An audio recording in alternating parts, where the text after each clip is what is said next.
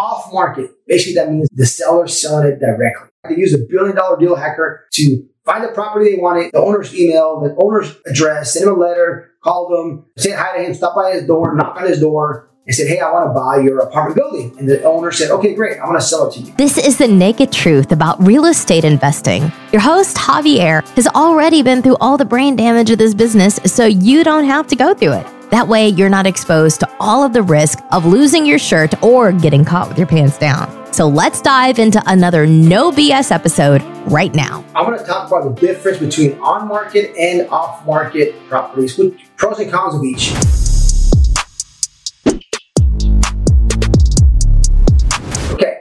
Let's start with the on-market. So on-market basically means you can Google and say, I'm going to buy a apartment building in Dallas, Texas, right? You type in Dallas, Texas, apartment buildings for sale. You're going to get all these commercial brokers. You're going to get LoopNet. You're going to get Crexi. You're going to get all these commercial MLS. And you can go in there, you can start searching for the properties that you want. And if you see it, so does the rest of the world. So what does that mean? It basically means that everybody has a chance to look at it, and you have what I call the retail investors, right? People that pay more money for a property because maybe they need a very low return or for tax purposes or whatever the reason is, okay? But those properties are going to go for the most money. So those are the most expensive. Now, can you find some good deals on on-market properties? Yeah, you can, right? There's definitely some good deals out there, but the majority of them, you're fighting with other people. You might have 18 offers, 10 offers, possibly just competing with the rest of the world who's buying that type of property. So I don't really go for on-market properties just because they're just more expensive, right? Now, what is an off-market property? An off-market property basically means is you can't Google it and find it for sale on these websites or on Google on the internet, so the rest of the world does not know it's for sale. Two different kinds of off-market. You got the pocket listing, which basically means you have a broker who has this contract with the seller to sell his property, and maybe he sends an email out, maybe his closed network, and maybe 10, 15, 20 people get that email. So you're only fighting against 10, 20 people, which is pretty good. It's better than 5 or 7 billion people out there, right? So that's a pocket listing, and it is off market. So it's a pocket listing, and you're going to go directly to the broker, and you're going to negotiate, and you can get some pretty good deals that way. Now, off market, basically that means the broker doesn't have it. It's not anywhere on the internet.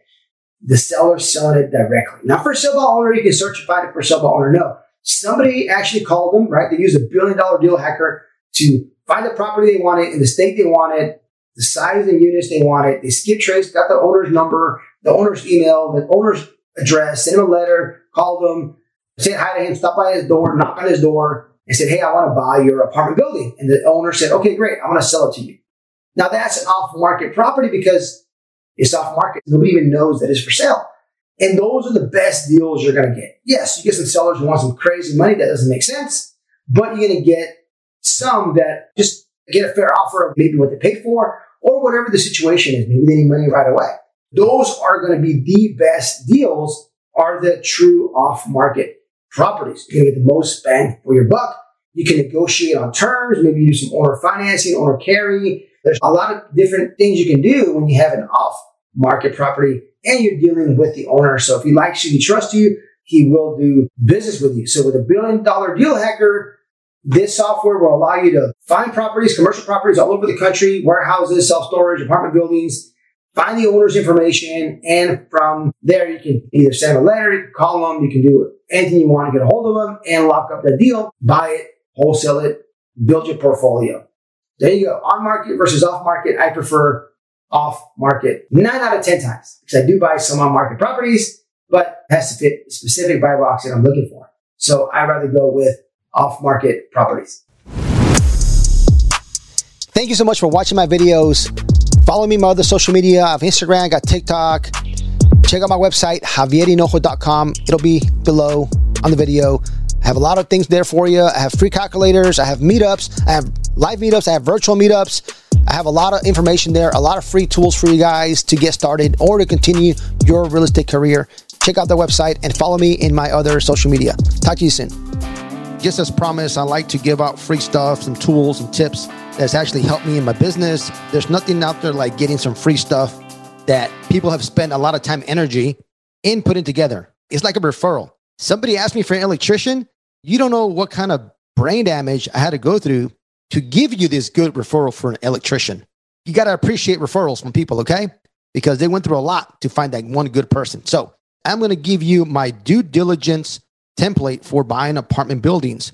It's attached to Monday.com. It is an affiliate link, so they're going to send me a kickback. Not a lot, but a little bit. But you can either download it as an Excel or you can put it on Monday.com. Monday.com is pretty cool because it's a project management platform software. It's super cool. I use it all the time for my social media, for my team, tracking deals, doing tasks for everybody. It's actually pretty good. You can track construction. It's a project management platform. It's really cool. Monday, like the day, Monday.com.